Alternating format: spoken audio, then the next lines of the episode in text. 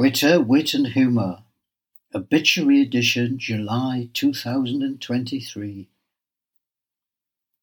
Comments on Brexit, Barbie and a 1980s business guru during the last weeks before Twitter became X and the old brand name declared extinct. Pardon the pun. At Nicholas Tyrone. My daughter is 11 and for kids her age, Brexit has become a pejorative adjective. So, a kid who comes to football practice with beaten up looking trainers gets them called Brexit boots. I don't think Brexiteers consider the degree to which they've lost the next generation. A Tom Hillier. Primary school playground lingo from a friend's 8, 11 year old son. He's done a Brexit, a sliding tackle that destroys the tackler not the tacklee. From the mouths of babes. Eve Lenz. Man walks into doctors and says, Doctor, I think I'm addicted to Twitter. Doctor looks at him and says, Sorry, I don't follow. Hmm. Don't Brexit fix it. I walked into a bar at lunchtime. It's my own fault. I should have ducked at Tudor Tweet. Five word film reviews. 1. Scientist explodes bomb, worries afterwards. 2. Pink mist dazzles Hollywood accountants. At D. Lomas. My boss. Do you believe in life after death? Me, certainly not. There's no proof of it. My boss. Well, it is now. After you left early yesterday to go to your uncle's funeral, he came in here looking for you. At solid evidence. SARS CoV 2 is a tricky little bastard.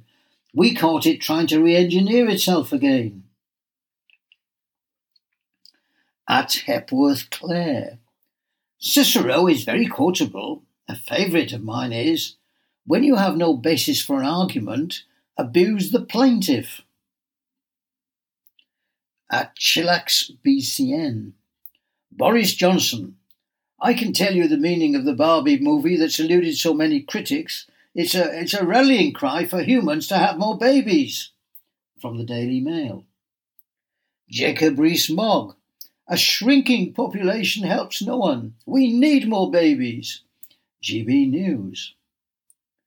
At Orridge Anna. A younger population means a more innovative population.